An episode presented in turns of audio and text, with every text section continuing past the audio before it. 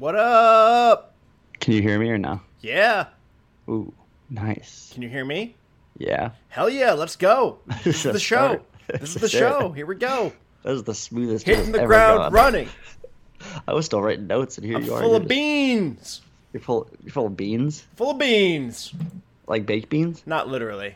Oh. I meant like energetically. Oh, you know an that expression. saying? Yeah, like being full of beans. no, I'm actually full of cottage cheese that might be worse. and seltzer. Oh god. you're gonna be burping and farting your way through our show. I promise not to fart audibly. I may burp. All right. Well, I'm drinking a seltzer too. What you got there with flavor? uh, I got some lemon. What do you got? I've got lime. Oh, we're a real Sprite brother. The Sprite brothers. Yep. Cousins to the Wright brothers. Um. All right. We we sound good. There's no is it. What are we doing? What are we? No, no- no, jackhammering that we can hear. I don't think. Oh, no puppy noises. No puppy noises, at least not on my end. Yeah, well, my, my puppy's kind of sleeping, so All right, good. I'm good. Cool. I'm ready. here we go. What's going on? I'm so sleepy. What? What? Why are you sleepy? I'm gonna bring an upbeat energy. Um, did you been outside today? Is it hot there? Ah, have I been outside today? Come on. I just got back from a run. Oh, I went for a run outside. What what temperature do you think it is right now? in DC, Yeah. 92. Hey Siri, what's the temperature right now? This is terrible podcasting. 95 degrees outside. 95 degrees. Hey Siri, Yeah. what's the humidity right now? The humidity index is currently 50%. 50%. Uh, wow, you're really tough. And I went for a run and I only walked and cried a little bit. Why'd you choose such a poor time to run? You have Well- control of your own schedule. This is when I well, here's the thing. I wanted to put in a good day, a decent day of work, and I wanted to run before dinner, and I wanted to run before I talk to you. Okay. Yeah, that makes sense. It all checks out. Yeah. Well, anyways, I'm I'm exhausted. yeah, you actually work you know. outside all day. yeah, it was a hot day for working outside. Um, but it was fine. It was good. I mean, yesterday was beautiful. I know it was like in DC, but yesterday here it was 72 degrees and No, cloudy. yesterday it was like a thousand degrees here. Oh, it felt like um, fall was coming here, and it was What? amazing. Yeah, it's like a 25 degree swing. What's crazy. the hottest day you've ever farmed?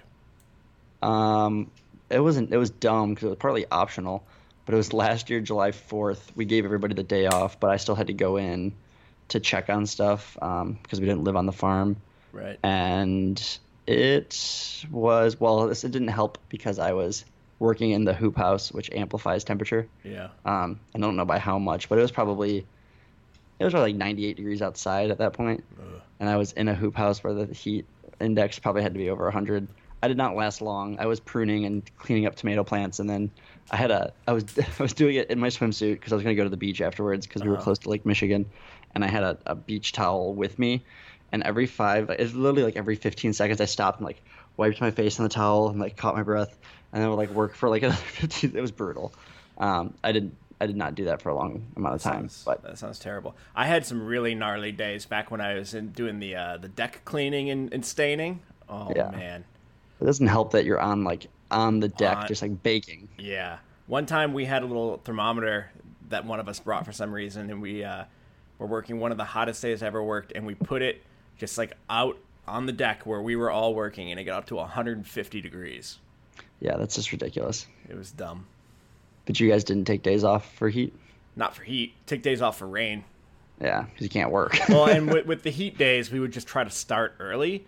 But also, you can't start too early because you're at people's houses, and if you're washing, and, and, and a hot day when you're washing is not a big deal because like you're dealing with water, that feels nice. It's the hot days when you're staining that are just, I don't know Brutal. how I did it. Yeah, absolutely brutal.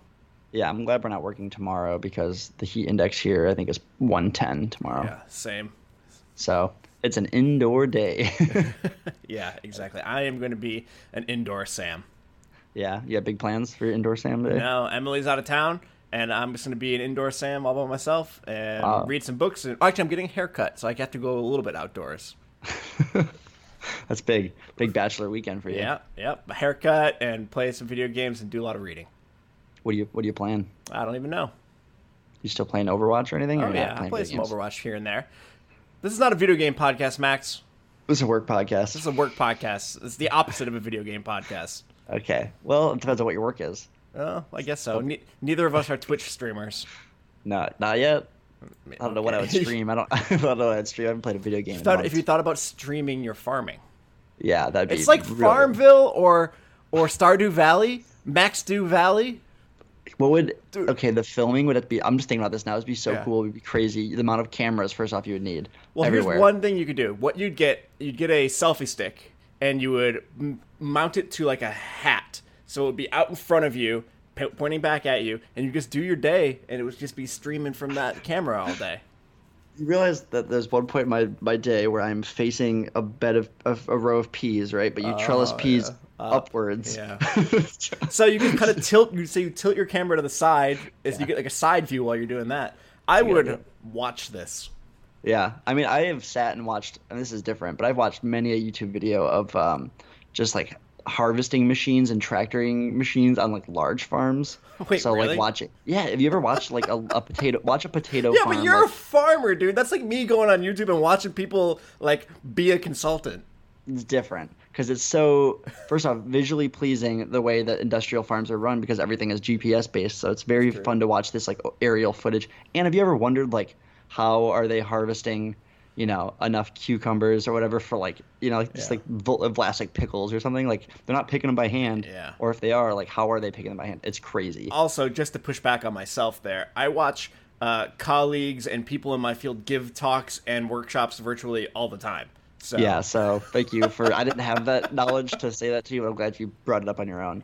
But um, Mm-hmm. so is anyways, this like is this like farmer asmr for you Yeah, I guess so. And well, no, because it's not really the way that I would ever want to farm. Because also, while I'm looking at that video and I'm looking at them doing all this stuff to the soil, I'm thinking the reason this looks so nice and there's no weeds is because it's just coated in awful, awful. You know, it's almost the Chemicals, yeah. the chemicals, but it's also the opposite of no till. It's just like extreme all till. till all till On- It's all- only till it's all till all the time and uh, so but they're fun to watch just to see how a thing because you you know the farming that i do you'd have to have so many farms to ever produce enough food for the people Right. um, that currently live here. Um, which i mean it could be done. It's the way it used to be done. But but well, also not that many people. And also you couldn't just like go to the store and pick from like 20 different kinds of green beans. Yeah, yeah, and we can. I, that's still a future topic that I want to talk about in terms of like what do, especially in the farming community, it's a thing you talk about all the time about like what the future of. i actually put Uh, an article in our potential topics about that. Yeah, so yeah, about the the future of like what does farming need, what what farmers want the farm, you know, future Yeah. to be in terms of like me and other people that I've talked to, or you know, in terms of climate change and sustainability, what does the future of farming need to be? But those YouTube videos aren't it, but they're very fun to watch. Yeah, because I guess even like divorce yourself from the idea that this is farming. This is just big tractors driving around doing fun things. It's yeah. I mean, it's just ridiculous looking at like a machine that costs Don't- like a million dollars. Don't you? Uh, don't you like driving tractors though? Isn't it fun Yeah, to drive a tractor? We still have a tractor on our farm. Do you have? Do you drive one of those? Ever, have you ever driven like one of the big like industrial farming ones? No, I would love to like a combine, like for harvesting corn or something. Yeah. No, I, I I think it'd be a lot of fun. Um, Probably.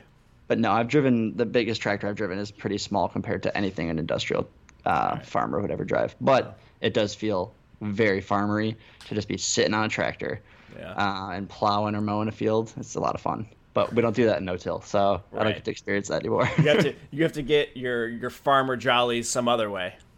yeah. What's the you- okay? So yeah, here's a question for you. What now is like the the farmeriest thing that you do? Like when you're doing it, you're like, God, I am a farmer like right this like this right now in this current season. I mean, there's days when we're like just hoeing with like a, sometimes like an old fashioned. Oh, you know what it was? Here's what it was. We had to hill our potatoes, right? Wait, wait, When wait, you wait, hill- wait, wait. What's it, what's Yep. to hill something? Is that I've never I'll heard it as a it. verb. I'll explain it. So, anyways, when you plant potatoes, they come out of the, you plant you know a little a little chunk of potato. Um, They have little eyes on them. Those become the sprouts that come out Yeah, of the that's ground. what happens when you leave potatoes in, in your pantry for too long and they grow Yeah. arms. Yep, exactly. So we intend we want them to do that in the field. Yeah. And so you plant that, and when it comes up out of the ground, what you do, especially on bigger farms, is you take a tractor or something and use discs or something that kind of are going to to push soil up onto the leaves and stuff to basically bury the plant again. Almost, you don't want to fully bury it, but the ma- one reason you do it is to keep weeds down. When you turn the soil over that, it keeps down weed pressure. You also are providing more space for the potatoes to grow into. Um, and right. in the family of tomatoes and stuff like that, tomatoes, potatoes, the Solanaceae crops, like we talked about, their stems Wait, can put out. potatoes and tomatoes are the same family? Yes. They're not even close to the same. Okay. Well, Tomatoes grow. They're little red guys, and they grow up in the sky. And potatoes, are little brown guys, and they grow in the dirt. How are they the same family? I can't wait for you to write a children's book. but um, anyways, we're not even going to go into that now because I think that might be someone better uh, equipped to talk about All maybe botany and stuff like that, and, and why they're categorized the way they are. I can do my But anyways, research. The um, one other thing in that family is that those stems can put out roots. Um, so if you ever see a tomato plant fall and touch the ground, It turns into a potato. No, Oh. that's not how it works. the stem will grow roots almost where it touches the ground, Wow. and so now there's new roots touching and holding it to the ground there. So their stems can do that. So in potatoes, the thing you're eating is a root. If you think about it, you know the the Yeah. tuber is a root. So you provide more soil up and around the stem. You're promoting more growth for tubers to eventually come. And the other thing is you don't want your potatoes to become exposed to the sun. That's when they turn green. You know, if you keep your potatoes on a counter way like near the sun, they start to get that green sheen. Turn Basically, into turn into potato chips. yeah, no, no. What they turn into is unedible and semi-poisonous food. So, Wow. because the skin starts to photosynthesize and they become no good. Um, so what you do is when you're you're hilling, you're covering them again to keep them from being exposed to sun. How the the hell did we ever figure all this stuff out about food and farming? I mean, I think a simple one would be is you see the potato be turning green because it's in the sun. You think, well, is that going to be good? And you taste it, and you go, that tastes terrible.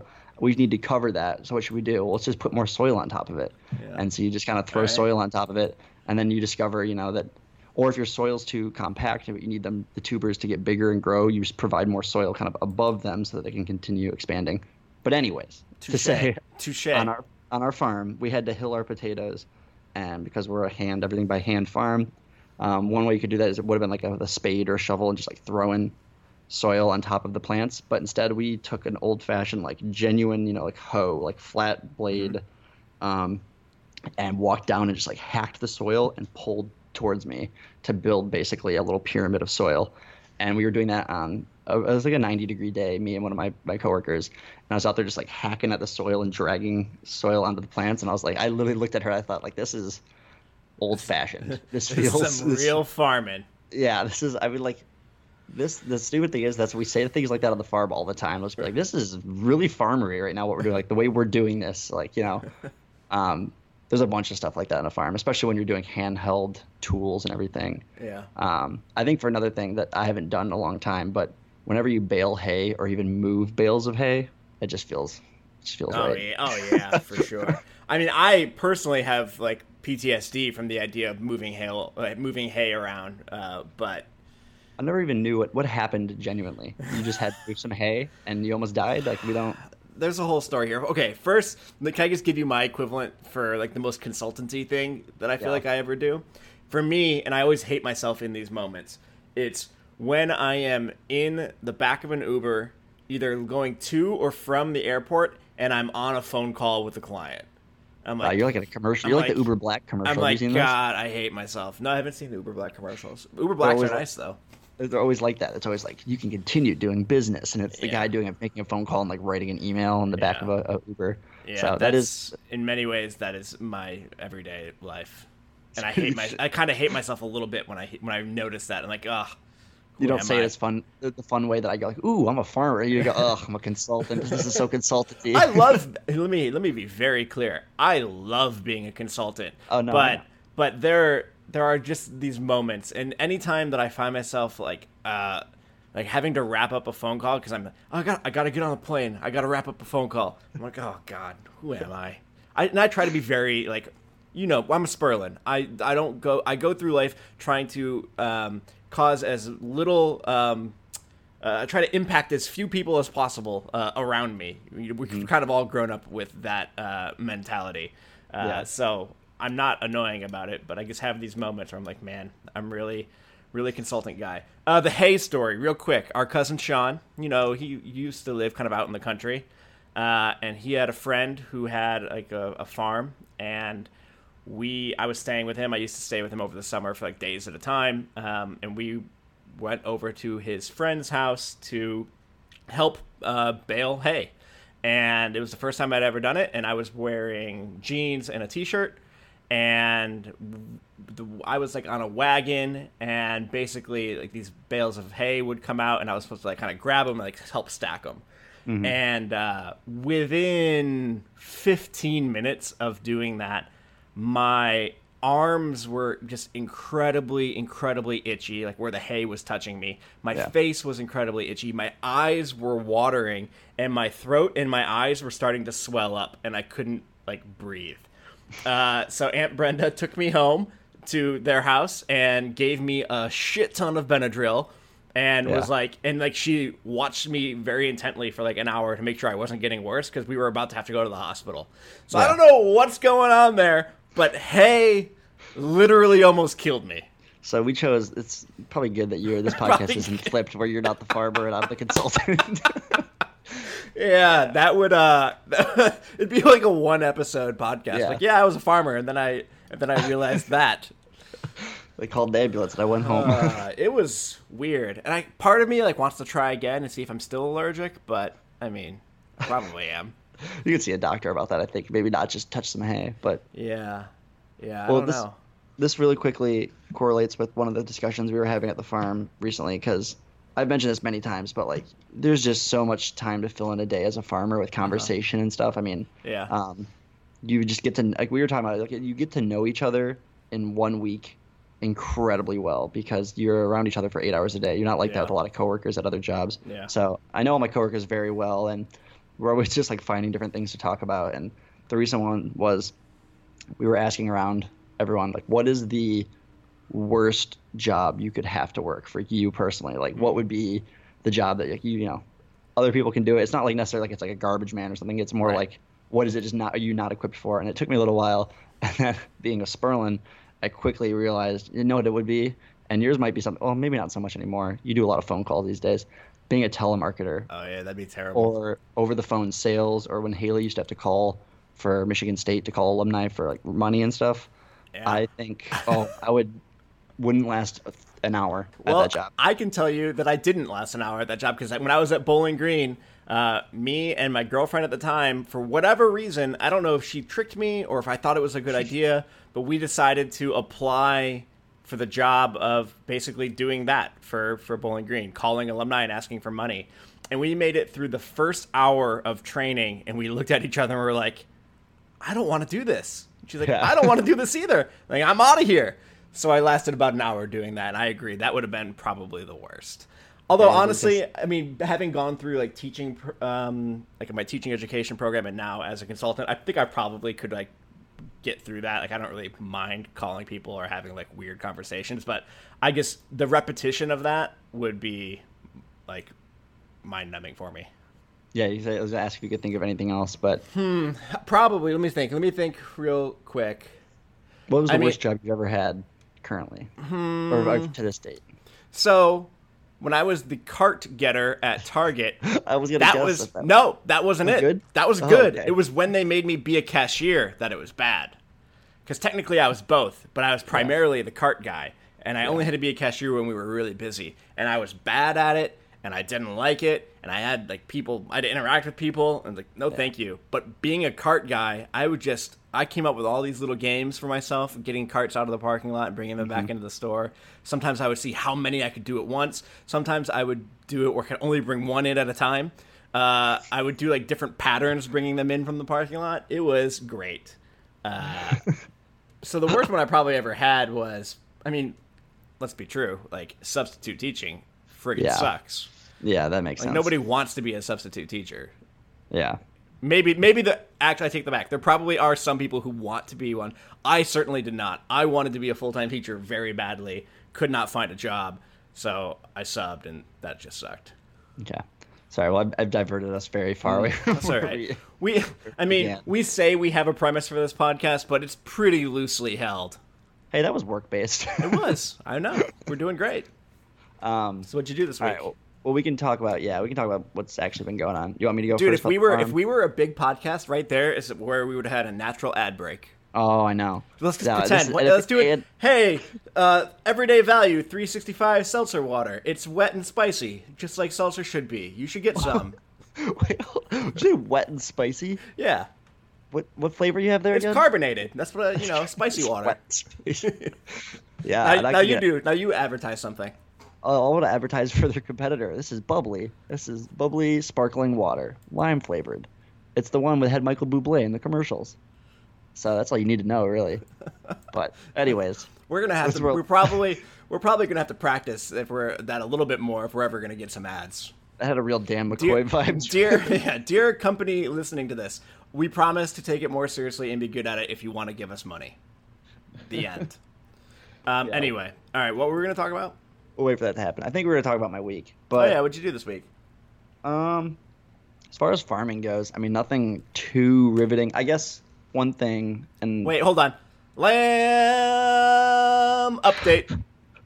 Um, well, they're good. They're good. I found out that they've the first batch goes in about one month. So we have a one month clock going here. You started saying your Um, goodbyes. No, because I barely ever knew them. Do you get a Do you get a sense that they know something is coming? No, no, I do not get the sense there's a lot going on at all inside their brains. Um, they are still absolute fiends for the grain that we're bringing to them. You could walk by just accidentally, and they are all charging the gate, like thinking that you've got something from. Um, so I think we've done a good job of getting them used to us and people, and I think we'll have no problems getting them. Last year they had a lot of problems trying to corral them. Yeah, all you're gonna have to do is bring a little grain onto the truck, Yeah. and uh, they're all about it. They're all there. We're actually gonna have trouble only taking five because all ten are gonna get on. um, but they're good and um, they're very warm and Wait, what they're do you- What do you mean they're very warm? well. It's about to be hundred degrees and that's not. Oh yeah, and they're wearing sweaters. Yeah. they're wearing sweaters. So I what do guess you do to cool the What do you do to cool the lambs down? if we just put up, you know, one of the you know those fan sprinklers you used to run through as a kid. yeah. no, they would love that though. Well, you should give them like a little kiddie pool. A They're kid. Wait, no, they're goat. Never mind. Kids are goats. Yeah, good save. they um, what did we? Oh, the other thing is yeah, yeah. They have a huge tank of water that they could run around in if they wanted to, Hmm. but um, or run or splash in. Um, but they're good, and pigs are zapping themselves all the time. I have yet to figure that out. Maybe Um, they're doing it on purpose. I think it's just 'cause they like to feel something. Yeah. but uh, they're they're good too. We have a, we made them a uh, a wallow for them to play in over the weekend. Nice. And other than that, they're not they don't look massive or anything yet, but they still have quite a few months until we take them anywhere. So I mean, as far as livestock goes, given the temperature, maybe you should make yourself a wallow. yeah, I'm thinking about it. I might go join them tomorrow. Yeah. Honestly, I don't want to step foot outside tomorrow. Um, but other than that, the big thing we did this week actually was so this farm before it was being managed by my current manager who started about three years ago and she's the one that kind of chose the no-till system as the thing that she wanted to do here um, the previous farm manager had a lot of perennial fruits which Wait, basically what's a perennial fruit? it would just be like raspberries black raspberries blueberries Oh. things that are going to come back strawberries things that are going to come back every year without replanting Apple Um, tree, apple trees peach tree, yes we have those We have those avocado bush. yes sure Do We avocados grow on bushes? i think they grow on trees as well Oh. Also a tree. But anyways, we don't grow them here in Massachusetts. Oh, but yeah. um, anyways, so we've been doing a lot of. They've been slowly converting it to this no-till and trying to regain some some field space because we're working in a pretty tight um, field location. Basically, we have the one acre. Um, so this past week, we basically took a they took a former section of raspberries, mowed them, tilled them in, and now we have new space to work with. So that means we formed um, eight new beds by hand, which is like ditch digging basically. Um, what you're doing is essentially we, you till with a tractor, so that is a little contrary to the no-till, but it's a, the one till we do with a, a machine, and then we go through and actually dig with a shovel to dig the pathways, and we throw the dirt back into the beds to make them raised. Um, we built eight 140 foot beds, so it's a lot of digging. Yeah, no, can you got But- some uh, blisters on your hands? Actually, no. Thank goodness. Um, I somehow got away with it. I am ripped. My arms are ripped to shreds from black raspberry. Yeah, bushes. you're ripped. So, yeah, thanks. Thank you. um, but I mean, do you remember? Like, did you? I feel like of all the brothers, you probably did not spend a ton of time picking black raspberries in our backyard. No, well, considering I'm allergic to raspberries, uh, I did Yeah, but as a not. kid, you didn't know that. No, yeah, you're right. I, I, I mean, I was more allergic to like hot work? and work. Yeah, Yeah, this is well. This is weird too because we always were obviously picking them like in a bramble in our backyard where the mosquitoes were ripping us to shreds. Yeah. And it was just hard to find them. We're picking them here like an actual. It's weird to see like not. I mean, by cultivated, they're not cultivated in that sense, but they're planted in straight rows that we're picking here. I mean, here. they were deliberately placed there as opposed Yes. to our backyard. Yes. Um, but I mean, my arms are still absolutely torn to shreds, just like picking them at home would be. Um, but other than that, we formed a bunch of new beds. We planted all of our fall brassicas, which are basically kale, collards, um, cabbages, broccoli. Broccoli Rob, like my boy Broccoli Rob. We went for straight broccoli this time. We did our broccoli rabe was was poor in the spring, so we think maybe we'll try something different um, and just go for actual genuine broccoli. But we planted a bunch of new beds, which is not ideal because it's about to be 100 degrees, and that is stressful on little plants. Right. But we kind of had no choice. We had the fields prepped, and whatever. We'll water. We're watering the crap out of them and hoping they get through it. Um, I expect to do a lot of going back and plugging in new plants to ones that died over the weekend, but that's why we we start a bunch of extras every time. But other than that, farm stuff. That's pretty much it. What uh what are you cooking? What am I cooking? Making more bread? I- this weekend's a bread week, or bread weekend. All right. So I will be. I, right now, I fed I fed my starter last night. Nice. Um, I haven't. We should name my starter. I haven't named my starter because a lot Yeah. of people do name them because right they now, uh, uh, uh, right here. Let's go. Come up with a name. on air. Yeah. Uh, I got one. Okay, Doug. I can't. Doug My- the my- dough. No, my boss's boyfriend's name is Doug, and I Oh, see Doug. I see Doug a lot. Okay, that would be confusing. I fed Yeah. Doug. I burped Doug. it was not. Bur- we don't. I don't burp it, but you do feed it. oh, okay. Um, How about well- um? All right, let's come up with a different one. Uh, bu- Pre Preston. Preston. we'll think on it, maybe. I don't know if I like Preston. Well, you're not really name. you're not really helping me carry the load here. thinking Seamus the sourdough. Um, that's okay. Sinclair. Sinclair. Okay, well, I'll call him Sinclair. That's good. Alright, Anyways, I fed Sinclair last night, and I'll feed him again tonight. What do you feed Sinclair? Like uh, little It's- bugs? Flour and water. Oh, it's, it's not too exciting. So um, I'll feed it again tonight, and then I'll I'm gonna bake tomorrow um, afternoon probably. But yeah, so I'm, gonna, I'm making more sourdough. Uh, sourdough's been good, but now I what did I make? I made my first ever lasagna on my own. wow. That was exciting. Um, I made a lasagna, the classic pasta. Where you going? Finish it.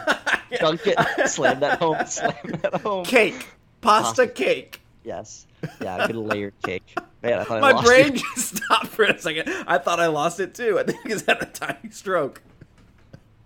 Wow. I couldn't Yeah, so remember the word a for pasta cake. Cool. Yeah. Um, so I made my first pasta cake. It was a kale and mushroom one, um, Hmm. and had some ricotta cheese. A lemon ricotta was pretty good. I also And made some pasta the other night. Not nearly as classy as that though. I just took some What'd you- tomato sauce and I cooked up some ground beef and I mixed it together and I put it on some pasta. And that's that's still good. And a bunch of Actually, and a shit ton of oregano as well. A shit ton of oregano. Nice. Mm-hmm. The other thing I did was I did make another pasta the night before. These are all from the same cookbook. I have one cookbook that I'm like following pretty Mm-hmm. religiously because it's just very appro- very easy to use as a new a new chef. Um, but I made a um, like a sugar snap pea pasta, but it's actually and with with pancetta. So basically, I bought pancetta, Mm. sautéed it, then threw in. You make well, I call it make your own butter. You take you make a compound butter basically by just taking unsalted butter, and then I added in toasted. I toasted peppercorns, whole peppercorns, and ground them.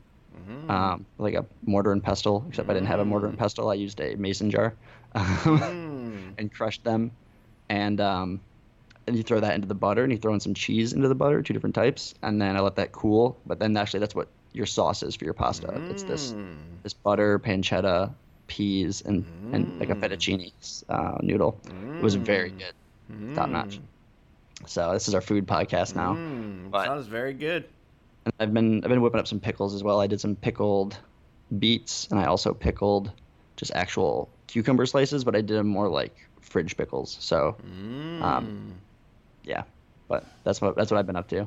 Oh, and actually. I have I have one more thing going. I did a um, I'm in the process of making a black raspberry shrub. Have you ever a is- shrub? what the hell's a shrub? I mean, other than like a small plant.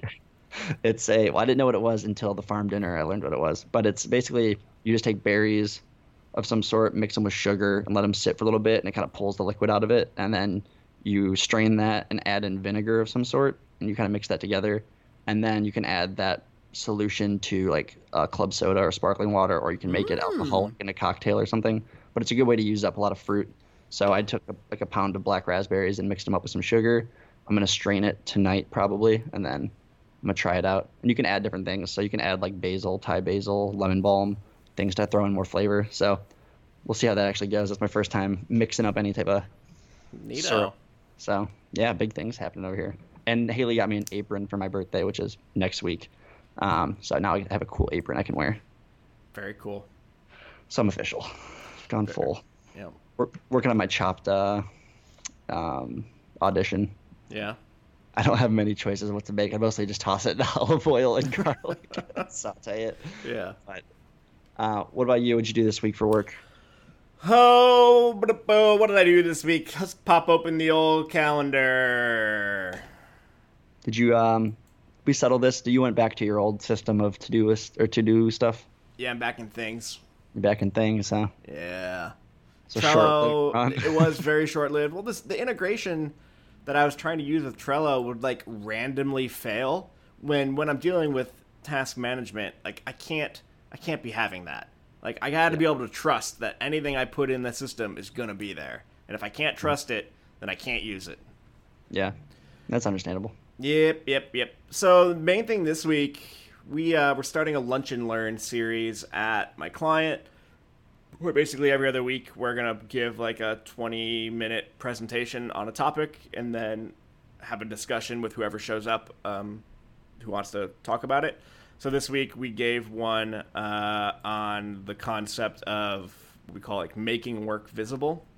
So I gave the bulk of that talk for about 20 minutes on Tuesday, and then we facilitated a conversation with uh, probably about 30 or 35 people who were there, both either on the phone or in the room. Actually, um, I think a decent number of them just showed up for the pizza, uh, Yeah. which I can't blame them. But uh, you know, we gave them a little show, little little consultant show. Is um when you put these on, are these people from different parts of the company in terms of hierarchy? Are there Yeah. managers? Are there people that are all It's higher mix. ups? They, This was. I mean, a pretty wide open invitation. I don't, I was kind of out of the loop of who specifically was invited, but it was a, a mix of, of kind of middle management type people, I think, who were there.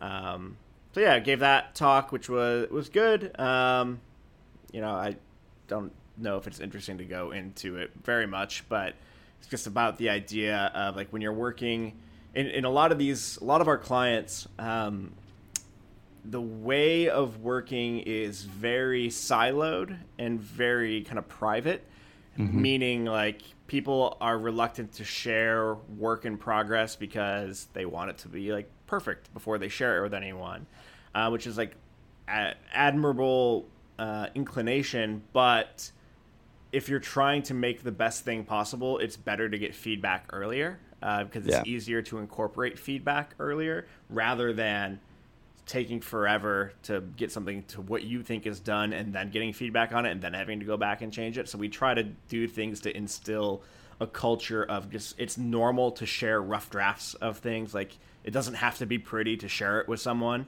and just make that a, a- a more normal thing. Um, and then we talked about various ways of visualizing work in progress, um, using things like Kanban boards uh, to show like the backlog of work and what's currently being worked and where things are bottlenecked.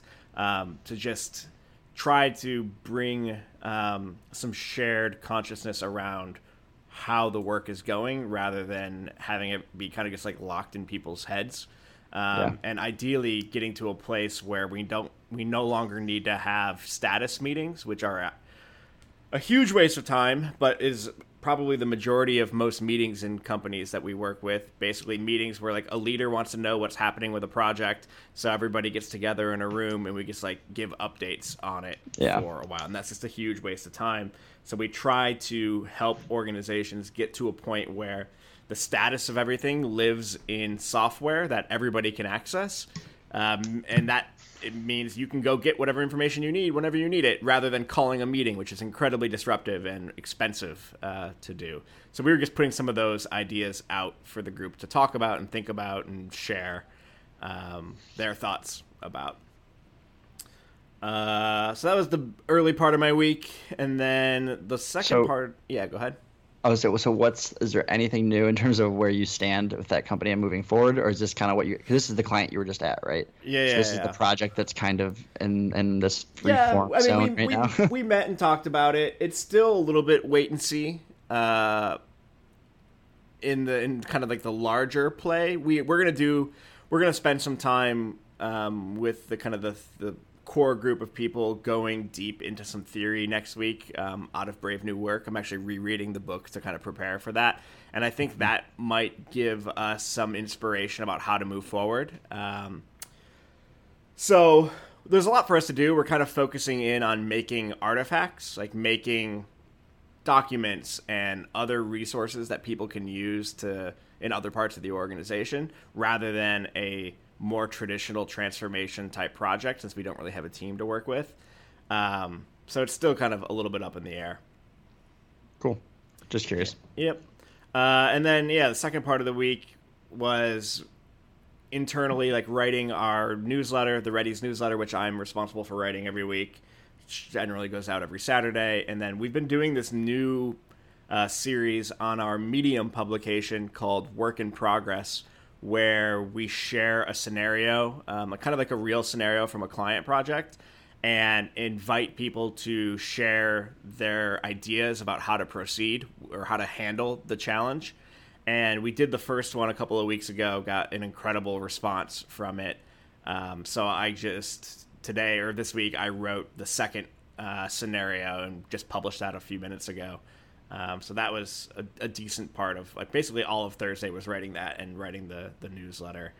Um, and then yeah, the rest of the time was basically building uh, some artifacts for the client, uh, some stuff around new ways of of meeting, particularly around this thing we call an action meeting. So building a guide, a step by step guide about how to do it, uh, writing a long article about kind of some of the intricacies of it, uh, designing some physical cards that people can have, like kind of postcard sized, that have like the steps of the meeting and things like that.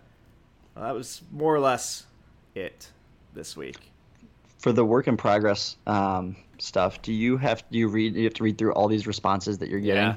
Yeah. Um, what was I mean? So, uh, one, I'm not gonna lie, I'm a little impressed that you guys got such a good response because I feel like I mean I'm not obviously a consultant or anything, and I, I read the first work in progress that came out in the newsletter, and I was Uh-huh. like, damn, that's daunting. And I was like, I'm curious if like, you know, if people are gonna respond. And then I saw that you know you had said that you had got good feedback. Yeah. Um, so did you sit and kind of just you have to you process all the responses into kind of what the, some common themes were for what people were trying to so, like, their Yeah. solutions were, or what do you what do you do with all the information that you were given? Yeah, so what I did was take each response and I copied and pasted it into a spreadsheet.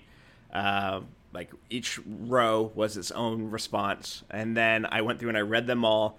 And I basically did what's called qualitative coding. I mean, I just read through and I looked for common themes.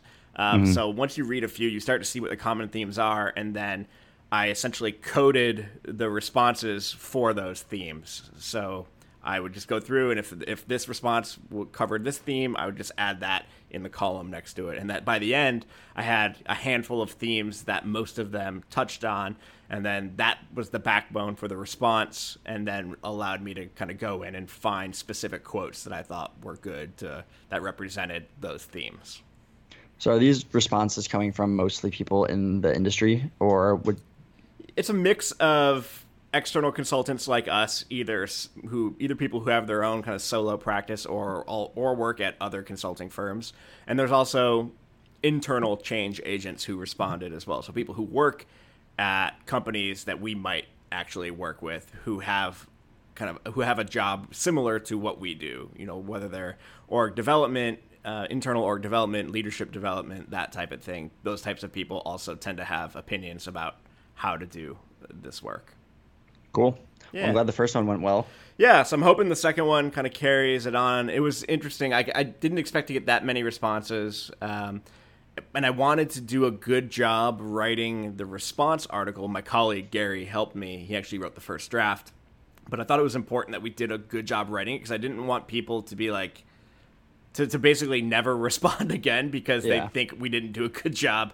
Uh, we didn't like honor the effort that they put into it. So that ended up being a lot more work than I necessarily anticipated, which I mean is true probably for all types of work everywhere. Everything always takes longer than you think it will. Yeah. Um, is this kind of I mean, is the goal of this not that there needs to be some crazy goal or anything, but just like kind of the continuation of the reputation stuff of getting your name out there and just getting people to kind of interact with what you're doing, Yeah. or to see what the interest level is of people who read your newsletter.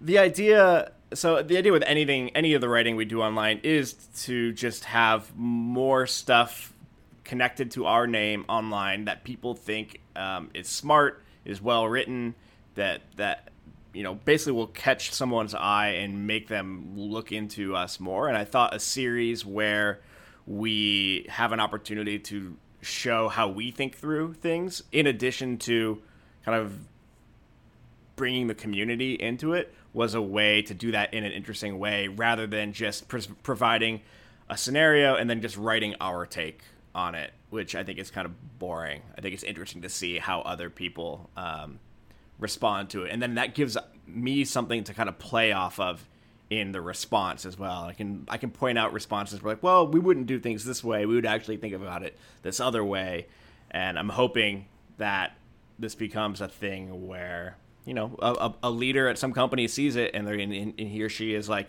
yeah that's like really smart. I need to talk to these guys more. Like that was a that's like the type of problem that we have right now and i like how they handled it. So let's let's go talk to them Yeah, I mean it makes sense too because I've been so one of my coworkers is who I passed Brave New Work on to because she really wanted to read it, um, and her and I have been talking about it a lot just at work because again that's what we have plenty of time to talk it over, Right. um, and just picking out stuff that we thought was really interesting or really profound or things that were good to talk about in terms of farming, um, which would be fun to eventually bring back to talk about more, um, but. Oh my god, where was I headed with this? Oh, wait, no, my favorite thing about a lot of it was just the the real world examples Yeah. or scenarios. Um, we both agreed that we would almost read an entire book of just like, you know, um, what do you guys call those evolutionary companies or what do you guys? yeah or, yeah um, those yeah, companies that, organizations yeah, that like are doing something, you know, that are applying this to their company. I was like, we both agree, like, I would, you know, I want to hear more about what people are doing or what scenarios this is actually being applied to. Because, Yeah. and when you're reading a book like that, it's like this all, yeah, this all sounds so good. This sounds amazing. This is how work should be done. But like, it's the common thing of like, examples yeah, like that's good for that's good for whoever did that. You know, it's a good idea in practice, but like, who's actually doing that? Yeah. Um, so we always appreciated whenever the book actually contained those like tidbits where you could be like, oh, Spotify is doing this thing, or so and so is doing this thing. Yeah, yeah. I can Um, give you a whole list of books like that uh, that are that have even more case studies or go deeper on some of the case studies in Brave New Work. And then there's a whole genre of book that are um, basically I don't what they're they're essentially like story they're fables basically like stories um, like a fictional story about a company that demonstrates the stuff about like in Brave New Work. And my colleague, actually Jurriaan, um, in the Netherlands, just wrote and published one. I read his book this week, actually. Uh, Oh, really? and he his um, whole thing, yeah, it was like this. Um, he's really into Formula One, uh, so there's a lot of lessons that you could take from Formula One and apply it to uh, an organization. Oh no, I lost you. Oh no, you're Uh-oh. back. You're back. And I lost you for a second. Two, we lost each other. Are you We're there? gonna edit this. It'll be easy, quick you- cut and Go. uh, no, I'm not you're good. editing anything. My my colleague Jurriaan wrote one of these fables, basically about a company that builds like the cabinets and stuff for kitchens, uh, Mm-hmm. and then applying these interesting principles from Formula One teams. Uh, and it's actually a really good book. I'll put it in the show notes. Uh, this uh, in, in- for the episode, and then there's another one called um, the Phoenix Project, which is more IT and tech focused, and about this thing called DevOps. Uh, but it's it's also just like a really interesting story with like characters and stuff. So I would recommend checking that out too. All right. Cool beans. Boom, knowledge and shit. Yeah, sorry about that. I don't know if my connection problems are me, but I don't know. whatever's in the show is in the show. Exactly. Whatever is in the show is in the show. I see you're teasing uh, me, I guess, because no one else can see the document here. About Yeah. but why would you even include the, the fourth bullet there? What's that even? What am I supposed to? I know, I know. There's a work thing that is coming that it has like started soon. as one thing and has turned into this other thing, but it's gonna if it all happens, it's gonna involve me going to Europe for a little bit, and it's gonna be cool as hell. But I can't talk about it yet because I don't know if it's actually gonna come together. But Cool. Well, if it comes together and you need a personal assistant, Mm. it's anytime during the winter. You just let me know. uh, it is not during the winter, so No. too bad, eh? Or, you know, late fall. No, probably not. Um, well, actually, we'll, oh, we'll see. Uh, and then the last thing that I thought would be interesting to talk about, I've been working on putting the, the archive of my previous podcast back on the internet. Uh, it's called the File Drawer. I Classic. I recorded it with my my uh, friend from grad school named Eric, and we did like 60 episodes of it over over like two years, year and a half. a And of uh, we did, and it was while we were both in grad school, um, and we eventually stopped doing it because I got a job and moved, and he had other things going on. He moved away from California, and it has just been sitting on my computer. We let the domain lapse, and it, for you couldn't find it on the internet anywhere. So I've been slowly re-uploading them to the internet. So if you want to listen to a podcast from history, a history podcast, you could say. definitely yeah, totally Uh, history podcast. just search for the file drawer in your podcast player of choice. I don't have all the episodes up yet, but I've got like the first, I don't know, 15 or so. I like the idea that you said that it was probably like unfindable on the internet, but those true diehard file drawer fans out there, Sam, they Dude, found them. They I- found the archives. I guarantee they didn't because I looked hard because I wanted to find the show notes. I wanted to, fi- I couldn't find, I had to make a new logo. I couldn't even find our logo on the internet. Man, you know I what? know. You should, should have talked to Bill. I bet he downloaded all of them. I had the files, I just didn't have anything else. yeah, no, I know. All right, well, that's exciting. I assumed Yeah. kind of the, the bullet point above about the, something exciting that was going on was maybe Yeah. that you guys were not maybe bringing it back, but going on tour. maybe you guys do a, a U.S. tour or something. I wasn't sure. Yeah, yeah. It would be a very sad, short tour. You We- just pick I- out coffee shops that you would set up at like an open mic night. Uh, yeah, I. w- Oh, can you imagine open mic night, two guys talking podcast? Yeah. Oh, that's the cringiest thing I've ever heard. That's a Portlandia. Oh, let's do it. Let's take Yeah, the. Fu- oh, we're taking Fields of Work on the road. We'll take it on the road. We got like yeah, we got fans. Yeah, we do. Oh yeah, I In checked our. Hills, I, Michigan. I checked our podcast stats the uh, earlier today. Uh, not so many Don't say listeners. don't say it on the air. Not too many listeners, but the few listeners we have tend to listen to the entire episode. Oh, that's good. They're That's devoted. good, right? Not quantity. We want quality, and that's what we have. We have a large family. yeah. Some might notice that the, that the number of downloads correlates very tightly. I mean, our, I didn't want to say it, but there is some high correlation there. yeah, that's okay though. Yeah, got to start somewhere. Oh, exactly. And we're One starting step here. at a time. One amazing episode with amazing sound quality and no connection problems at a time, and Yep. no audible drinking of seltzer on the air. Mm. Mine's mine's gone. Uh, Well- Mine was mostly warm. Ugh. yeah. Well, we're pretty deep into it at this point. I don't know how deep you want to jump No, into. we're not doing. Topic. We're not doing a main topic. I don't think. No topic, huh? No, I mean, do you? Not that. Not that first bullet. At least I want to get into it. Oh, okay. I guess the second part. I thought the first part of that question was funny. I'm just like, I've never thought of someone as a like a bad farmer. Well, there has I'm to sure be though, right? No, you should are- think. no, are. That's your Farms homework. all the time. Think about that. like what what makes someone a good farmer versus a bad farmer? And I bet you it has very little to do with like oh, they're not good at making potato hills or whatever. It's like more like the running Hey, of a hey, farm. Sam, what was that country little put on you just did with your voice there? Well, they're not. You said they're not good at making potato hills. I honestly wasn't trying to put I was I wasn't doing an accent. That's okay. Um okay, I'll think on it. We'll tease people it. for that's the next episode that we'll have a, a good topic because about. in any in any profession there are people who are like at the top level of it and there are people Mm-hmm. who are average and there are people who are like obviously bad at it And Yeah. I'm, and I I'm sitting here as knowing very little about farms and trying to think through like what that looks like for a farm or Yeah. farmer. So No, I can I can think of a few. I mean, honestly, and this doesn't always correlate to a farm going under, but there's been at least where I was in Ann Arbor and some other farms, quite a few farms that went under the scale, like smaller, you know, farms like this have gone under in the past two years, um, for various different reasons. But a few of them are for reasons where you'd be like, yeah, you're a, you're a bad farmer. Well, That's why I mean, I would imagine it's bad decision making. Like you Yeah. grow the wrong thing, or you do something at the wrong time of year, or you you know misallocate resources or something like that. what I'll say is more often than not, it's not that you grew the wrong thing because you're growing such a wide variety. It's either a marketing problem because so much of farming these days is trying to find the proper market for your stuff. Right. Because there's there's saturation in farmers markets. There's a bit of saturation even in the CSA model. Um, so that's a big issue. And the other one is is what level of debt and startup cost do you pull on to start your farm? There's a various different ways to get into farming. One of them is pull yourself up by your bootstraps. You buy a piece of land and you live in a camper and you start it.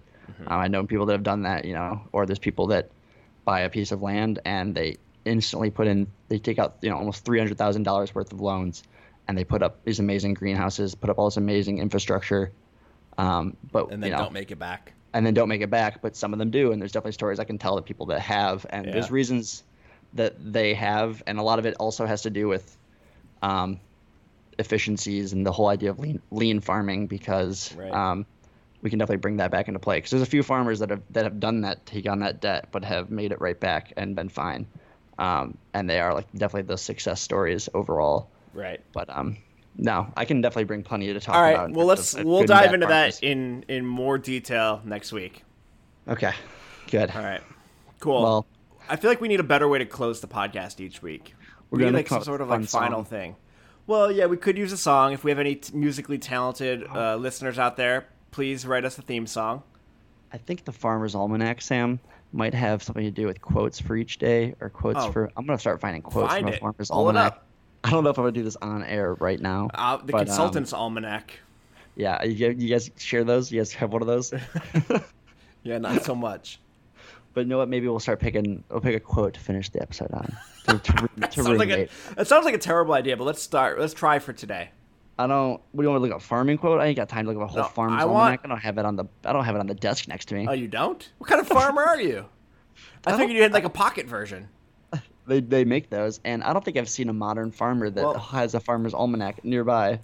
Well, if, if farmers aren't buying Farmer's Almanac, who are buying Farmer's Almanacs? Wow. That let's just all think about that. Hold on, I'm looking up. The internet is right in front of me, so I'm going to find one. Advice of the day: Old Farmer's Almanac. I'm going to Okay. give you some advice of the day. this is Oh gosh, hold on. A huge pop-up just popped up on this Oh, website. no. Up there goes the sound quality. so there's Oh. a virus. Here you go. You ready? yeah, I'm ready. If you're trying to stop smoking, try taking a teaspoon of lemon juice whenever you're tempted. This has been this has been this has been Sam for Fields of Work. And I've been Max. See you and next week. Is some good farmer's advice.